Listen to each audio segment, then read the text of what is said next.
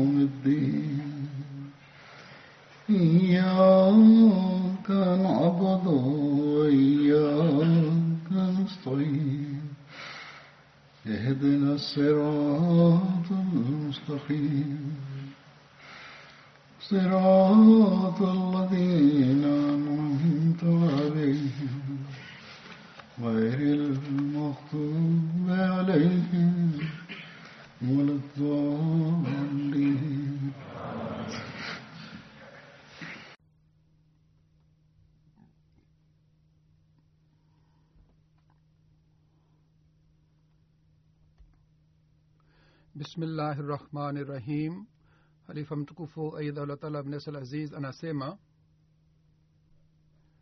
katika hutuba ya jumaa iliyopita nilitangaza mwaka mpya na nilieleza kuhusu nafasi ya nchi mbalimbali na nilisema kwamba kuhusiana na makusanyo wa chanda ya wakfe jadid islamabad imeshika nafasi ya kwanza lakini baadaye ikajulikana kwamba idadi ile iliyoelezwa ilikuwa sahihi. Nafasi ya kwanza eldershed, eldershed jamaat imeshika nafasi na nafasi ya pili imeshika islamabad. Kwa hiyo nafasi ya kwanza ni oldershat hazur anasema sitaki nieleze kwa nini um, taarifa ya aina hii ililetwa lakini kwa ujumla jumuiya ya islamabad inafanya juhudi sana hususan lajna aliniandikia kwamba kwamba wakina mama walijitolea sana na kujitolea kwao ni mfano kwa ajili ya wengine. Mwenyezi mungu aiweke baraka sana katika mali ya hawa wote waliotoa mchango wa wakfe jadid na huzuru anasema vilevile nilieleza matukio mbalimbali mbali kutoka katika nchi mbalimbali za afrika na nilieleza matukio haya ili tajiri pia wapate nafasi ya kutoa katika njia ya mwenyezi mungu kwa fadhila za mwenyezi mungu katika nchi hizi za maendeleo. Wapo wanajumuia wengi sana ambao wanatanguliza utoaji wa mchango ka njia ya mwenyezi mungu. Kwa hivyo zur anasema kwamba aldershot ni jumuiya ambayo iliyeshika nafasi ya kwanza katika mchango wa wakfe jadid katika jumuiya za uingereza. Huzur anasema sasa nianza kueleza mada ya hutuba ya leo ambayo ni kuhusu masahaba mtume muhammad salllahu waalihi wasallam. Katika hutuba ya mwisho niliyotoa kuhusu mada hii nilikuwa naeleza kuhusu hadrat saad bin oda radiallahu taala anhu. Na hapa kwanza nataka nirekebishe reference moja na reference ile nilieleza katika hutuba iliyopita.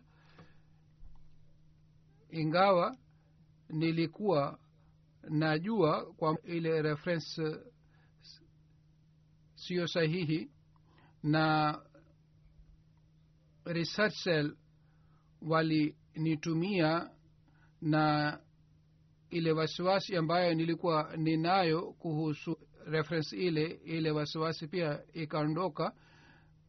Hazur anasema wanaotafuta reference hizi wanafanya juhudi sana lakini baadhi wakati inatokea hivi kwamba kwamba baadhi wakati riwaya kuhusu masahaba wawili inaelezwa kwa ajili ya sahaba mwingine kwa sababu riwaya ile inafanana kwa ajili ya masahaba wote wawili na baadhi wakati kwa sababu ya kuwa na maneno ya kiarabu uhakika hau hauthibitiki au haujulikani waziwazi. Kwa hiyo kwanza mimi nataka nieleze kuhusu reference ile katika hutuba ya ishirini na saba desember nilipokuwa naeleza kuhusu hadrat saad bin ubada nilisema kwamba kwamba mtume salallahu alih walih wa sallam alijenga udugu katika hadrat saad bin ubada na tolab wakati saad alipohamia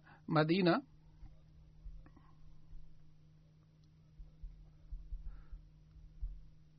na harat ibne masud riwaya yake ni kwamba mtume salallahu alih walih wa sallam alifanya ndugu katika abu zar ghufari na hadrat saad bin lakini wakdi amesema kwamba haikutokea hivi sawa sawa na maoni yake. Anasema kwamba mtume salallahu alih walih wa sallam alifanya udugu kabla ya mapigano badr na wakati ule hata abu zar ghafari alikuwa hayupo madina yaani yeye alikuwa bado hajahamia na yeye hakushiriki katika badr na ohod bali abu zar ghaufari baada ya badr mod alimjia mtume salallahu alaihi waalihi wasallam. Kwa hiyo hii haya ni maoni ya wakdi lakini uhakika sio hivyo.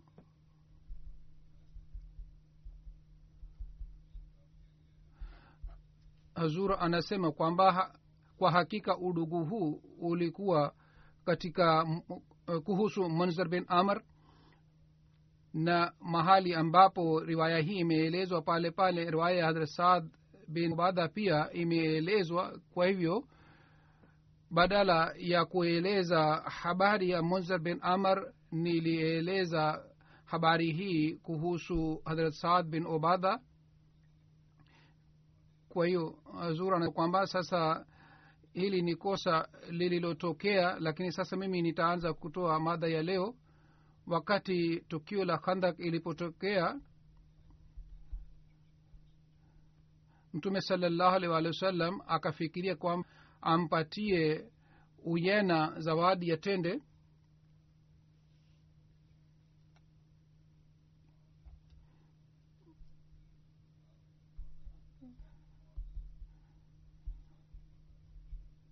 na wakati ule mtume salallahu alichukua ushauri kutoka kwa saad bin ubada na saad bin muaz. Wakati walipotoa ushauri wakasema kwamba ikiwa mtume muhammad walih wasallam ikiwa umepewa amri kutoka kwa mwenyezi mungu lazima ufanye hivi. Lakini kama hukupewa amri hii kutoka kwa mwenyezi mungu basi bila shaka sisi hatutampatia kitu chochote yaani sisi lazima tutapata haki zetu na yule mtu ambaye amefanya unafiki na yule mtu ambaye amefanya kinyume na ahadi lazima aadhibiwe na sisi hatutampatia kitu chochote. Mtume salallahu akasema kwamba mimi sikupewa amri kutoka kwa allah bali ni ushauri wangu ni maoni yangu ambayo nimeweka mbeko hawa wote wawili wakasema ya rasulllah salallahu hawa watu wakati wa zama za ujahili hawakutuomba kitu cha aina hiki. Na sasa kwa nini wanaomba kitu cha aina hiki? Sasa nini hawa wana wanatuomba sisi tuwatendee hivi? Sisi tutawatendea kama zamani tulikuwa tunawatendea. Mtume salallahu alih walih wa sallam alifurahi kwa kupata ushauri hii kutoka kwa hawa wote wawili. Hazurana kwamba maelezo yake yameelezwa na ahmed bashir masahabi hivi wakati alipoeleza kuhusu tukio la khandak. Anasema kwamba wakati wa khandak ilikuwa hatari sana kwa ajili ya waislamu na madamu makafiri waliendelea kuzingira eneo la khandak na waislamu waliendelea kuwa dhaifu upande wa idadi na wa masahaba walikuwa wanakosa mahitaji ya ili yani walikuwa wanakosa chakula kwa sababu kwa sababu makafiri waliendelea kukaa kule kwa siku nyingi sana na kwa sababu ya hii waislamu wali walichoka na walikosa chakula na kwa sababu ya kukosa chakula miili yao ilikuwa dhaifu. Mtume salallahu alaihi wasallam kwa kuona hali hii aka akachukua ushauri kutoka kwa saad bin ubada na saad bin muaz. Kwanza mtume salllahualhi alaihi wa sallam akawaambia hali ilivyokuwa na kisha akachukua ushauri kutoka kwao kwamba sasa tufanye nini hali yenyewe ni aina hii. Na pamoja na hii mtume saa salam akamwambia saad bin ubadha kwamba ikiwa nyinyi mnapenda umna sisi tunaweza kuwapatia mali kabila la kathfan ili wao warudi. Lakini saad bin ubadha na saad bin muaz hawa wote wa, wawili waka wakasema ewe mtume salallahu alaihi waalihi wasallam ikiwa umepewa ufunuo kutoka kwa mwenyezi mungu ili wao wapewe mali basi bila shaka sisi tupo tayari kuwapatia na unaweza kuwapatia. Lakini mtume saa salam akasema mimi sikupata ufunuo kuhusu hii lakini mimi kwa sababu ya kuwa na matatizo ambayo mnapata na shida ambayo unapata mimi naona kwamba ni vyema tuwapatie hawa watu mali kidogo ili wao warudi. Lakini hadrat saad na hadrat saad bin obada wote wawili wakasema kwamba wakati hawa walipokuwa adui maadui zetu wao walitutendea vibaya basi sisi tutawatendea sawa na hali yao na hadrat saad bin ubada akasema, akasema kwamba sisi tutawapatia kitu chochote kingine isipokuwa upatu yaani sisi tutawaadhibu.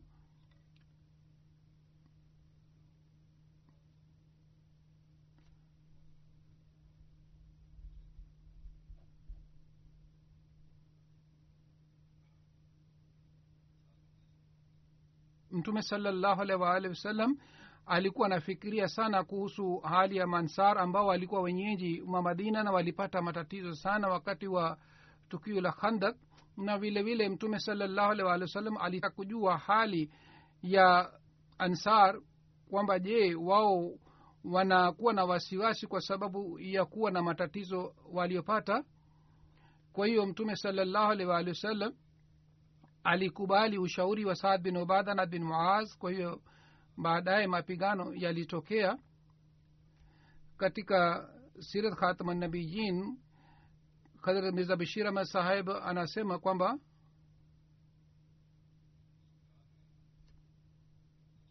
abu sufian alitu, alitumia ujanja kwamba alim alimuigiza mtu mmoja wa yahud kwamba yeye aende madina na yeye afanye juhudi ya kuwasiliana na watu banukureza kwa hiyo huyei bin akhtab ambaye alitumwa na abu sufian yeye akaja madina.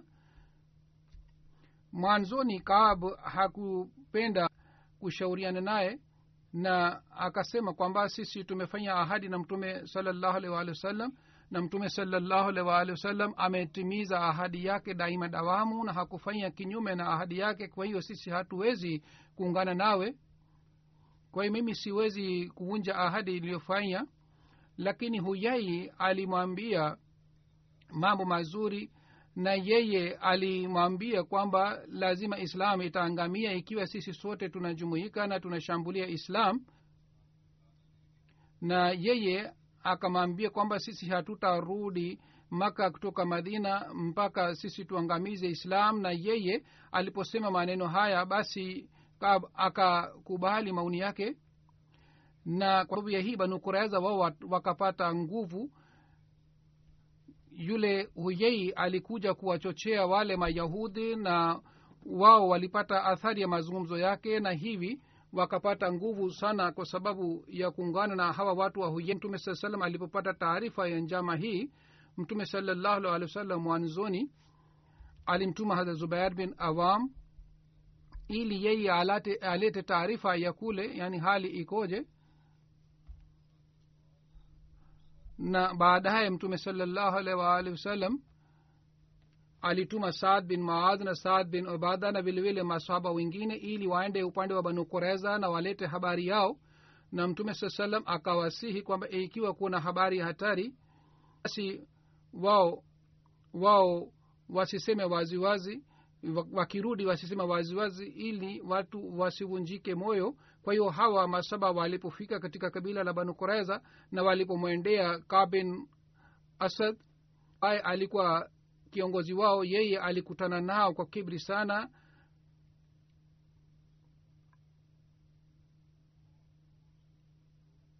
Na yeye pamoja na wenzake wakawaambia saad bin muadh na saad bin obad kwamba nyinyi murudi sisi hatuna ahadi yoyote kati yetu na kati yenu kwa kusikia maneno yake. Hawa masahaba wakarudi na saad bin muadh na saad bin ibada wakamjia mtume salallahu alaihi waalihi wasallam na wakamwambia mtume salallahu alaihi waalihi wasallam hali ilivyokuwa kule.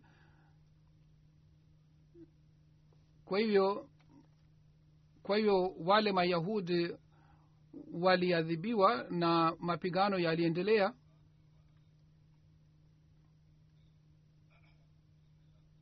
Wakati wa tukio la khandak hadrat saad bin ubada akaleta tende kwa ajili ya mtume saa salam na kwa ajili ya masahaba wakati yule mtume salallahu alehi wasallam akasema kwamba tende ni chakula kizuri sana.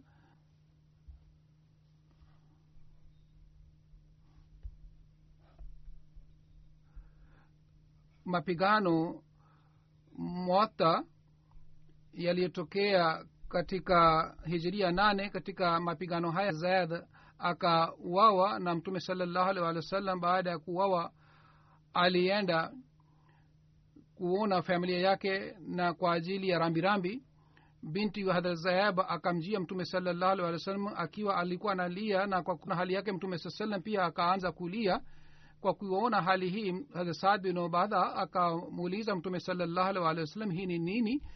Mimi naona kwamba kuna machozi katika macho yako. Mtume salallahu alih wa sallam akasema kwamba haya ni machozi mapenzi ambayo nilikuwa ninayo na mpendwa wangu katika sahih bukhari kuna riwaya ingine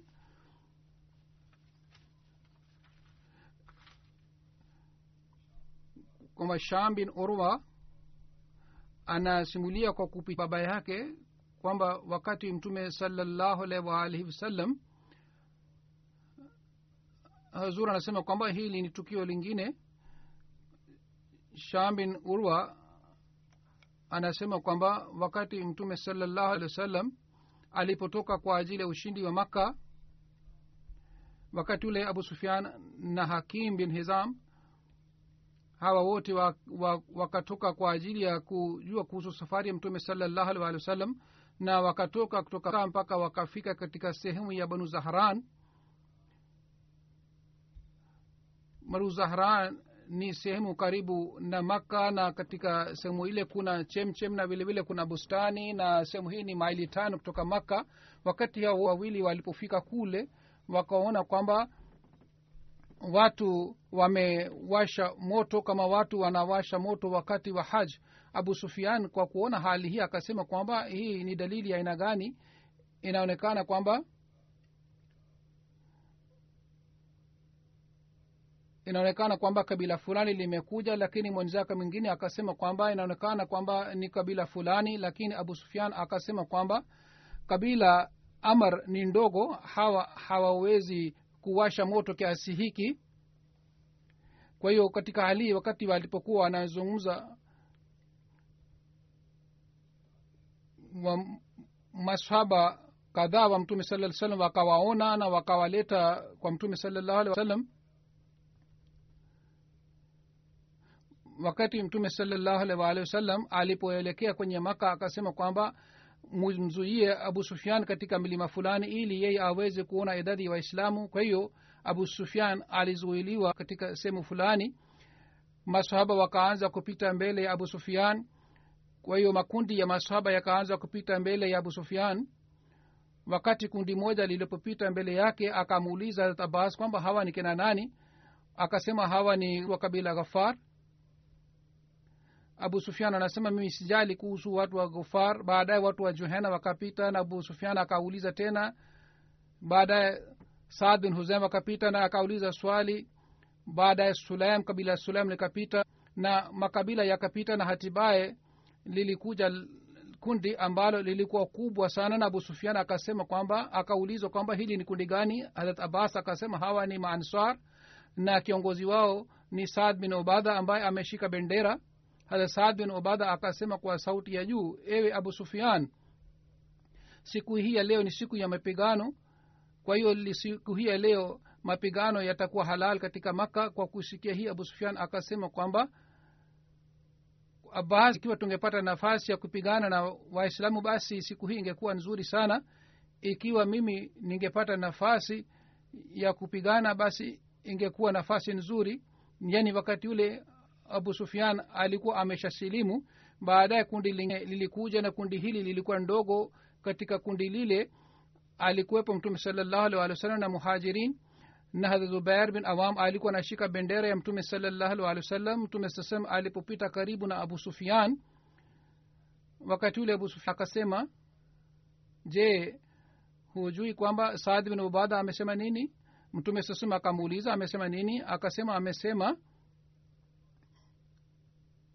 akasema maneno haya na haya mtume sasem akasema kwamba hakusema sahihi bali siku hii ya leo sio siku ya mapigana mapigano bali ni siku ya heshima na vile vile ni heshima ya khanakaba.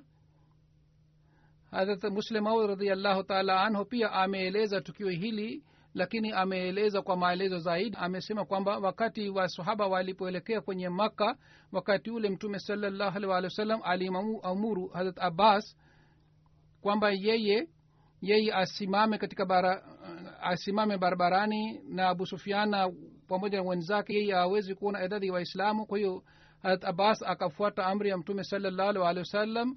Kwa hiyo mbele ya abu sufian makabila ya arab wakaanza kupita na hawa makabila walikuwa wanawategemea lakini hawa makabila wote walikuwa pamoja na mtume salallahu alih waalihi wasallam na siku hii ya leo walikuwa hawapeperushi bendera ya ukafiri bali walikuwa wanapeperusha bendera ya islam na walikuwa wanamtukuza mwenyezi mungu.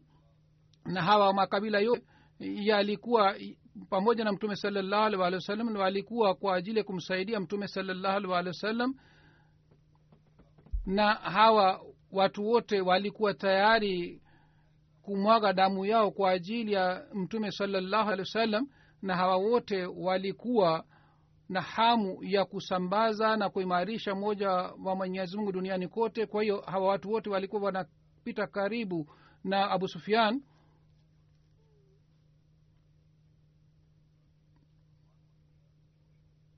na mbele ya abu sufian kabila fulani likapita na walikuwa na hamu sana na walikuwa wanapika nara na abu sufian akamuuliza abbas kwamba hawa ni kina nani? Akasema hawa ni kabila la ashra. Abu sufian akamwona abbas kwa kushangaa kwamba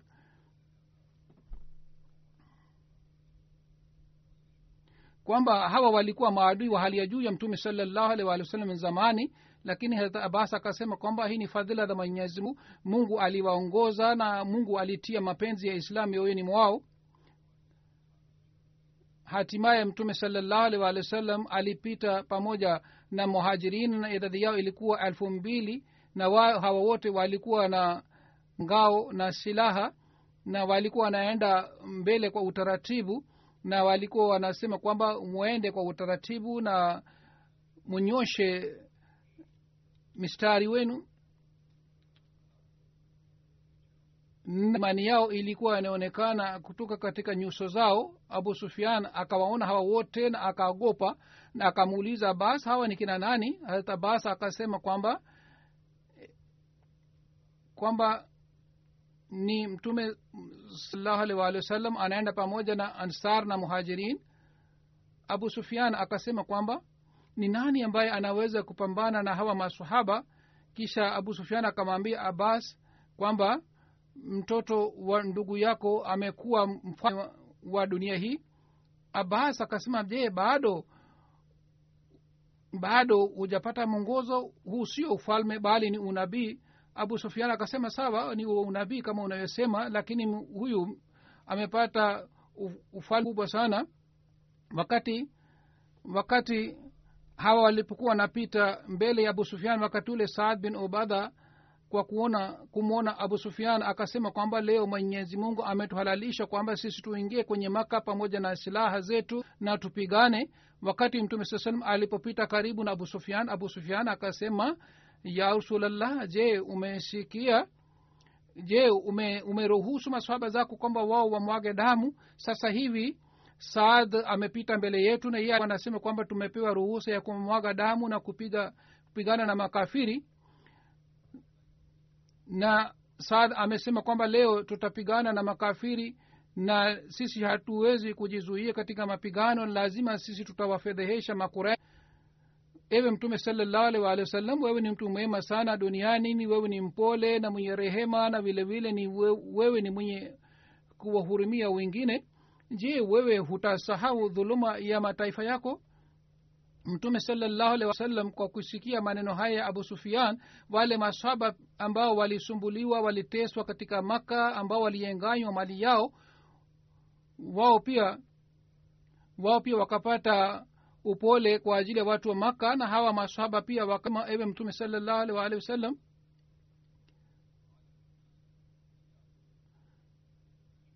Taarifa yoyote waliopata maansar kuhusu usumbufu wa islam sijui hatujui leo maansar watafanya nini. Mtume salallahu alehi wasallam kwa kusikia maneno haya yote akasema ewe abu sufian yoyote aliyosema saad siyo sahihi bali siku hii ya leo ni siku ya rehema ni siku ya msamaha.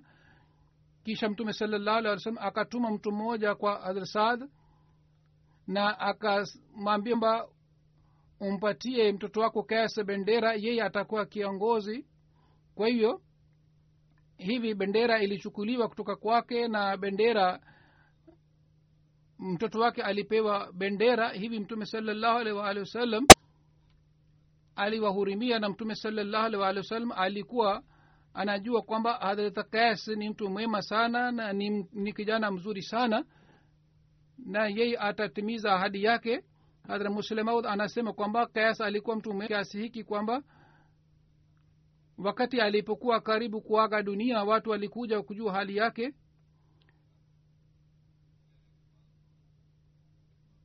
Yeye akamuuliza rafiki yake kwamba kuna sababu kwamba marafiki zangu kadhaa hawakuja katika hali hii hawakuja kujua hali yangu.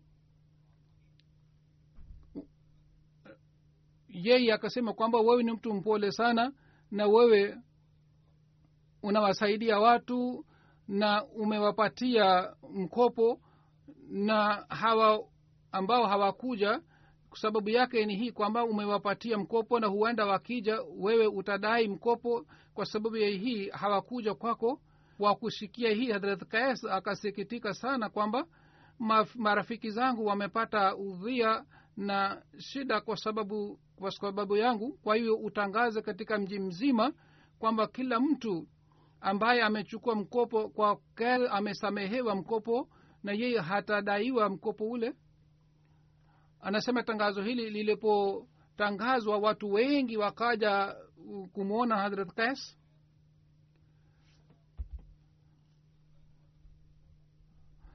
mapigano hunen ambayo jina lake lingine ni, ni hawazan. Hunen ni maili thelathini kutoka makka na mapigano haya yalitokea katika hijiria nane na mali iliyopatikana katika mapigano haya mtume salallahu alih walihi wasallam aligawa mali hii katika muhajirin. Maansar waka waka hawakupendelea na wakajiuliza kwa nini mtume salallahu alih walihi wasallam amegawa mali ile katika muhajirin kwa hivyo kuhusu hii abu said khudri anasimulia kwamba wakati mtume salallahu alih waalihi wasallam alipogawa mali katika muhajirin na katika makabila ya makuresh maansar hawakupata kitu chochote na maansar hawakupendelea kitu hiki na wakaanza kujiuliza wakaanza kuulizana mtu mmoja akasema kwamba mtume salallahu walih wa salam ameungana na watu wake na amewapatia mali yote. Hadhe saad bin ubadha wakati ule alimjia mtume salallahu alih walihi wasallam na akasema ya rasulllah kwamba kuna kabila fulani ambalo lina wasiwasi kuhusu kuhusu wewe na kwa sababu wewe umegawa mali yote katika makabila ya muhajirina katika makabila ya quraish na mansara hawakupata kitu chochote kwa sababu ya hii wana wasiwasi. Na mtume saa salam akamuuliza saad wewe sema wewe uko upande gani? Niambie maoni yako yakoje? Saad akasema mimi mtu wa taifa langu mimi si kitu chochote. Mtume salallahu alih wa sallam akasema ukusanye watu wako katika sehemu fulani katika uwanja fulani uwalete watu wako wote katika uwanja ule. Wakati saad alitoka akawatangazia watu wote na akawakusanya ma, maansar wote pale na mahajirin kadhaa pia wakaja pale na hadrat saad akawaruhusu wale muhajirini pia waje pale mahali ambapo ansar walijumuika. wali na watu wengine pia walitaka kuja lakini saad aliwazuia wakati watu wote walipojumuika. Saad akamjia mtume saa salam akasema maansar wote wamejumuika sawa na amri yako. Msumuliaji wa hadisi anasema kwamba mtume saa salam akaja pale akamtukuza mwenyezi mungu na baada ya kumtukuza allah akasema kwamba mimi napata taarifa fulani kutoka kwenu. Mambo yenu ni mambo ya aina gani je mumesema hivi? Niambieni wakati nilipokuja kwenu mulikuwa katika jinga lakini kwa sababu ya kuja kwangu mungu aliwapatieni mwongozo na mulikuwa na shida ya mali lakini kwa sababu ya kuja kwangu mungu aliwapatieni mali na nyinyi mulikuwa maadui wenyewe kwa wenyewe lakini kwa sababu ya kuhamia kwenu mungu alitia mapenzi mioyoni mwenu. Wale wote akasema ndio unayosema ni kweli kabisa mtume salallahu alih walih wa sallam akasema enyi maansar kwa nini hamnijibu? Maansar wakasema sisi tukujibu nini?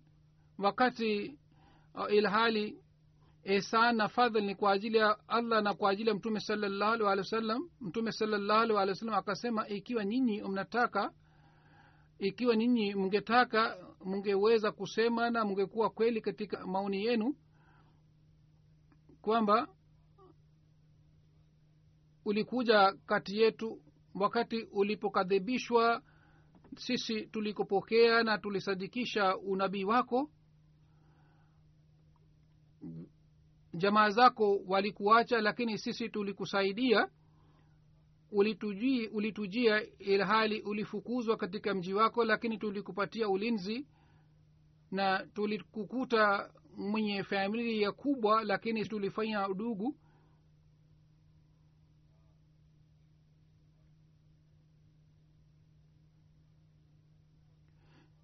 mtume salallahu alaihi waalihi wasallam alisema kwamba muliweza kutoa majibu ya aina hii kisha baadaye akasema enyi kundi la ansar je mumesikitika kwa sababu ya mali ya dunia kwamba mimi sikuwapatieni na nimewapatia muhajirina mimi niliwapatia hawa watu mali ili wa wajenge udugu na wasilimu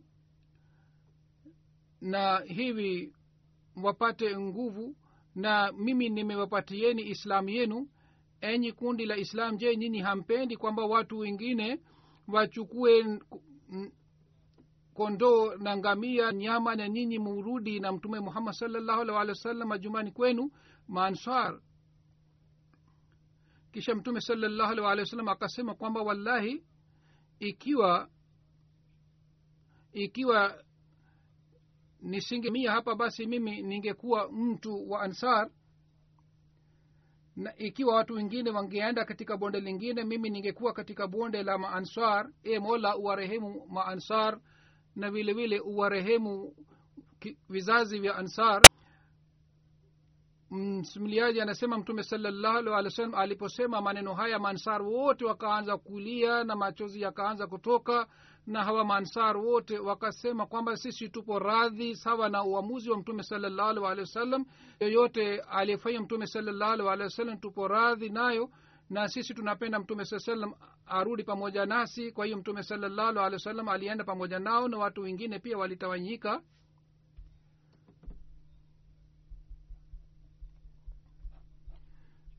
Mtume salallahu alehi wasallam wakati wa hijatulwadha alipofika sehemu ya haj wakati ule ngamia yake ili alipotea.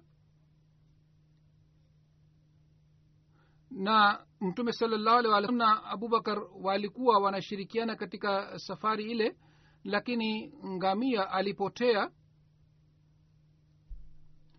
Lakini lakini mfanyakazi wa abubakar akamtafuta yule ngamia hadrat saad bin obada aliposikia habari hii akaja pamoja na mtoto wake hadrat kas na walikuwa na walikuja na ngamia na mali yote waliweka juu ya ngamia ile. Wakaleta ngamia ile mbele, ya mtume salallahu alhi wasallam na wakati ule mtume sasam alikuwa amesimama mbele ya mlango wake wakati yule mtume salallahu alhi wasallam alipata ngamia yake yaani yule mfanyakazi wa abubakar alikuwa ameshatafuta ngamia aliyepotea na hasan obadha pia alileta ngamia. Wakati ule saad bin obadha akasema tumepata taarifa kwamba ngamia yako amepotea basi tunakupatia ngamia yetu. Kwa kusikia maneno haya hadra akasema kwamba mwenyezi mungu tayari ameturudia safari yetu sisi tumeshapata ngamia yetu basi nyinyi mchukue safari yenu na mchukie ngamia yenu mwenyezi mungu awapatieni baraka sana. Hadrat usama bin zayad radiallah taala anhu anasimulia binti wa mtume salallahu alih walih wasallam alituma ujumbe kwa mtume saa salam kwamba mtoto wangu ni mgonjwa sana na hali yake ni mbaya sana. Mtume salallahu alih walih wasallam yoyote iliyolewa ni ya mwenyezi mungu. Kwa hiyo kila moja amepewa wakati wake ufanye subra na wewe uradhi pamoja na ridhaa ya mwenyezi mungu. Lakini binti yake akatuma ujumbe tena Mtu, na yeye akasisitiza lazima aje nyumbani kwake. Kwa hiyo mtume salallahu alih walih wa sallam akaenda pamoja saad bin ubada na saad bin jabal na ubai bin kab na zaid bin sabit. Yani masahaba wengine pia walikuwa pamoja na mtume salallahu alih wa sallam walipo walipokwenda katika nyumba ya binti yake wakati mtume alipofimbani kwake mtoto alikuwa katika hali mbaya na alikuwa katika wakati wake wa mwisho.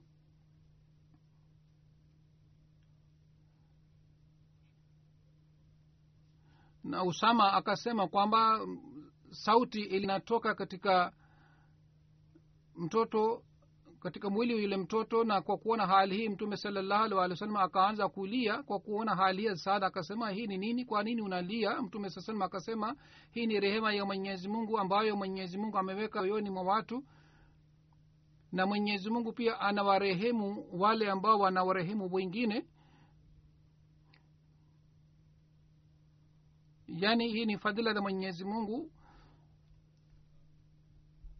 harat abdul umar radiallahu anhuma anasema kwamba hadrat saad bin obada alipata maradhi fulani pamoja na abdurahman bin auf saad bin abi wakas na abdullah bin masud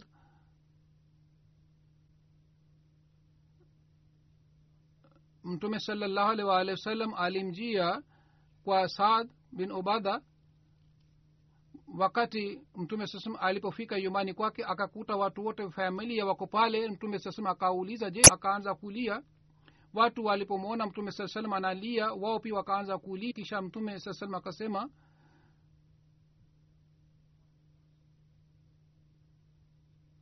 kwamba mwenyezi mungu hawaadhibu watu hawaadhibu watu kwa sababu machozi ya watu bali kwa sababu hii mwenyezi mungu atatasha rehema yake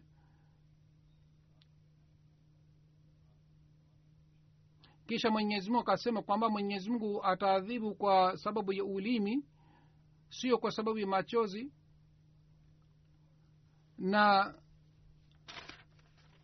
hairuhusiwi watu wapige kelele wakati mtu anapolia kwa sababu maiti anaadhibiwa kwa sababu ya kulia kwa watu wa familia. Hazur anasema kwamba huenda wakati ule hali ilikuwa ya aina hii na mtume salallahu alih walih wa sallam alifanya maombi na masahaba kwa kumwona mtume saa salam wapi walianza kulia na mtume salallahu alih walih wa sallam kwa kuona hali ya masahaba akasema kwamba kulia sio mbaya hii ni rehema lakini ikiwa mtu ana anavunjika moyo na anaenda kinyume na subira na kisha anasema maneno mabaya dhidi ya mwenyezi mungu basi katika hali hii yule mtu anaadhibiwa. Ine kwa sababu ya kulia mtu hapata adhabu. Kwa hiyo wakati ule hazrat saad bin ubadha alikuwa bado hajafa bali alikuwa na, alikuwa mgonjwa sana.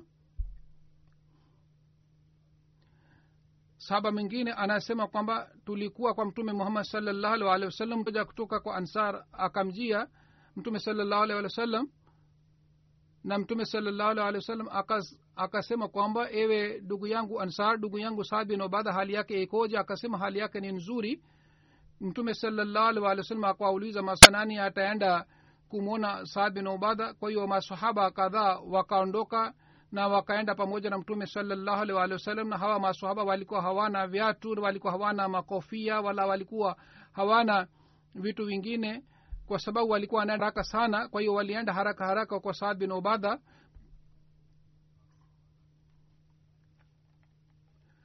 na wakati mtume saa salam pamoja na maswaba zake alipofika nyumbani kwake watu wa familia walikuwepo katika kitanda cha saad na mtume salallahu alih walih wasallam alikuja na kisha baadaye huzur anasema tukio lolote lilitokea nililolieleza sasa hivi. Hadha jabir bn abdullah anasimulia kwamba baba yangu aliniambia nitayarishe chakula fulani kitoacho harira na zuru anasema chakula hiki kinatayarishwa na na unga na samli na riwaya ingine inasema kwamba inatengenezwa na ngano na, na maziwa. Kwa hiyo anasema baba yangu akaniamuru nitayarishe harira kwa ajili ya mtume salallahu alih kwa hiyo nikatayarisha na nikamletea mtume salallahu wasallam. Wakati ule mtume saa alikuwa nyumbani kwake akasema ewe jaber je umeleta nyama? Nikasema hapana sio nyama bali ni harira. Na nimetayarisha harira hii kwa ajili yako kwa amri ya baba yangu. Kwa hiyo nimetayarisha na nimekuletea chakula hiki. Jabir anasema baada ya kumpatia mtume saa salam nikarudi kwa baba. Na baba akaniuliza je ulimwona mtume salallahu alih wa sallam nikasema ndiyo. Baba akaniuliza mtume saa salam alikuuliza nini? Nikasema uh, mtume saa salam aliniuliza je umeniletea nyama? Nikas hapana.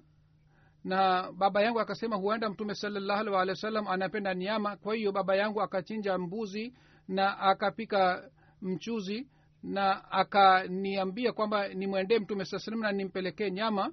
Hata jaber anasema kwamba mimi nikamletea mtume salallahu alih wa sallam nyama ile mtume salallahu alih akasema kwamba mwenyezi mungu awapatie ujira mwema maansar wote hasusan abdullah bin amr bin haram na saad bin ubada. Hawa wote wapewe ujira mwema kutoka kwa allah taala. Harat abu usaid anasimulia mtume salallahu alisema katika nyumba za ansar nyumba ya banu najar ni nzuri kisha ni banu ashal kisha banu haris bin khazraj kisha usaida na katika nyumba za ansar kuna heri tu. Kwa kusikia maneno haya hadrat saad bin ubada akasema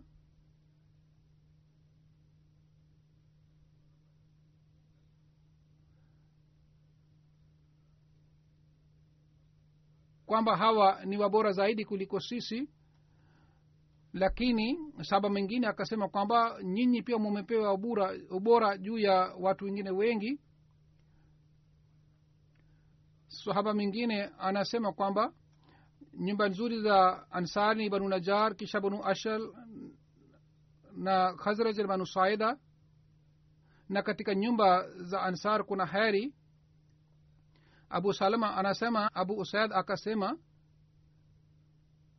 mimi nalauma kwamba mtume nimesumulia hadithi hii kutoka kwa mtume salallahu alih waalihi wasallam na mimi nasema kwamba kheri imewekwa katika nyumbani kwetu na adresad akapata habari hii na yeye aliudhika sana kwa kupata taarifa hii na akasema kwamba sisi tumerudishwa nyuma.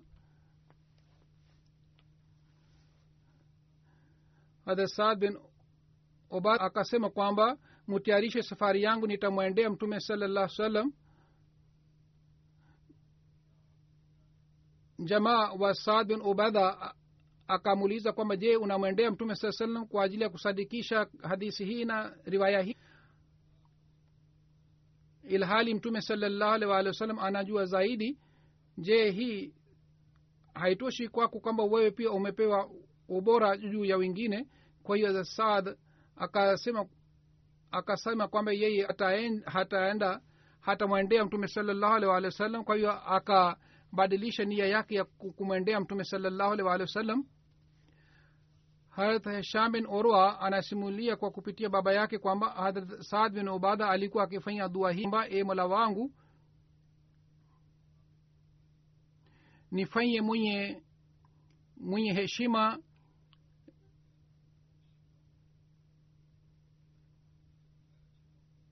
na nifanye hivi kwamba watu wasifu na hali hii haiwezi kupatikana mpaka mtu afanye vitendo vizuri na matendo mazuri na matendo haya hayawezi kufanyika bila kuwa na mahali. E mola wangu nijalie baraka nijalie riziki. Kwa hiyo huzur anasema saad bin ubada alikuwa akifanya dua hii. Katika sai muslim kuna riwaya abu, harat abu hurara anasimulia. Hahrat saad bin ubada akasema ya rasulllah ikiwa namkuta mtu pamoja na mke wangu je nisimguse mpaka nilete mashahidi wanne? Mtume saa salam akasema ndiyo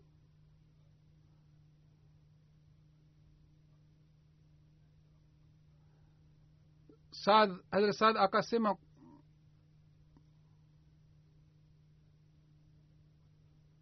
mtu mwingine aliyekuwa pale yeye akasema kwamba mimi sitatafuta mashahidi bali mimi nitaamua mke mtume salallahu alih walih wa sallam akama angalieni huyu kiongozi wenu anasema nini ilhali mimi ni mwenye ghara zaidi kisha mwenyezi mungu ni mwenye heshima zaidi kuliko mimi pia.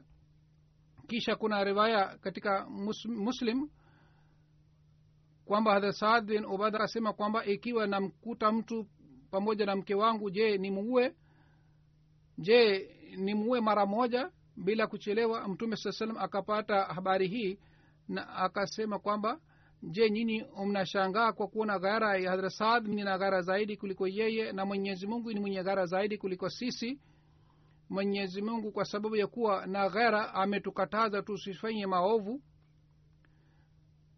na ametukataza tusifanye maovu yanayoonekana na yaliyofichika na hakuna yeyote ambaye ni mwenye ghara zaidi kuliko mwenyezi mungu na hakuna mwenye heshima zaidi kuliko mwenyezi mungu na mungu ni mwenye kupokea toba.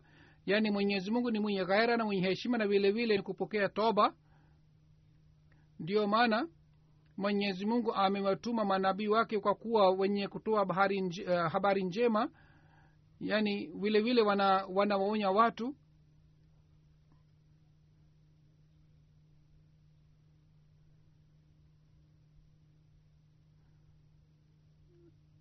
na mwenyezi mungu ameamuru kwamba sisi tumsifu na tumtukuze na matokeo yake ni kwamba tutapata pepo.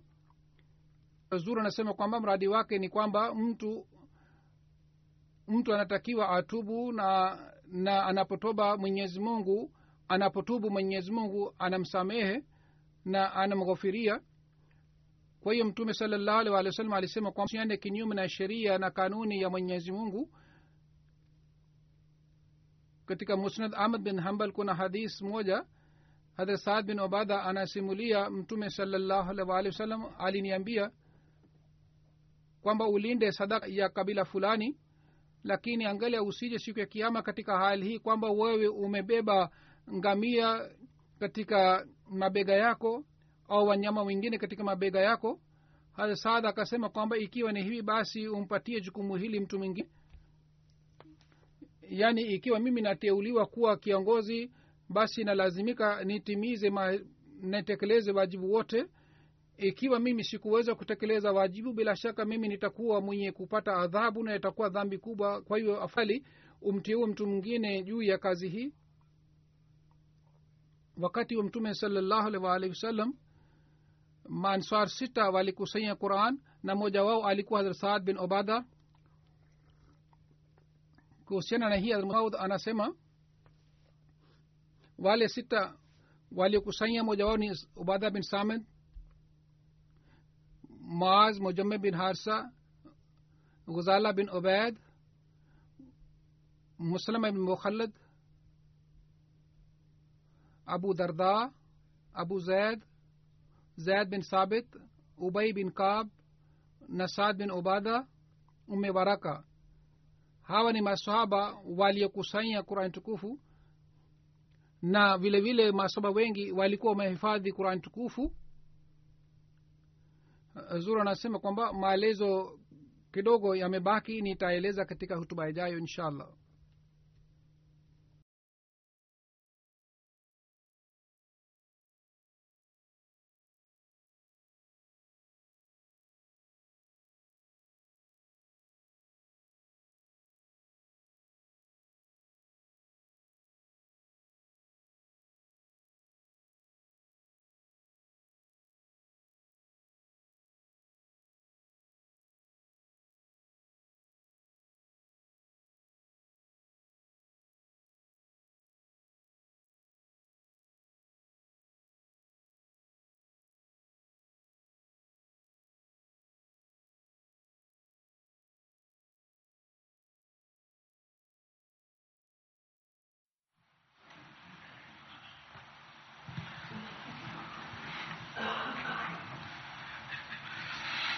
الحمد لله الحمد لله نحمده ونستعينه ونستغفره ونؤمن به ونتوكل عليه. ونعوذ بالله من شرور أنفسنا ومن سيئات أعمالنا. من يهده الله فلا مضل له. ومن يضلل فلا هادي له. ونشهد أن لا إله إلا الله. ونشهد أن محمدا عبده ورسوله. عباد الله رحمكم الله. إن الله يأمركم إن الله يأمر بالعدل واللسان وإيتاء ذي القربى وينهى عن الفحشاء والمنكر والبغي يعظكم لعلكم تذكرون. اذكروا الله يذكركم وادعوه يستجب لكم ولذكر الله أكبر.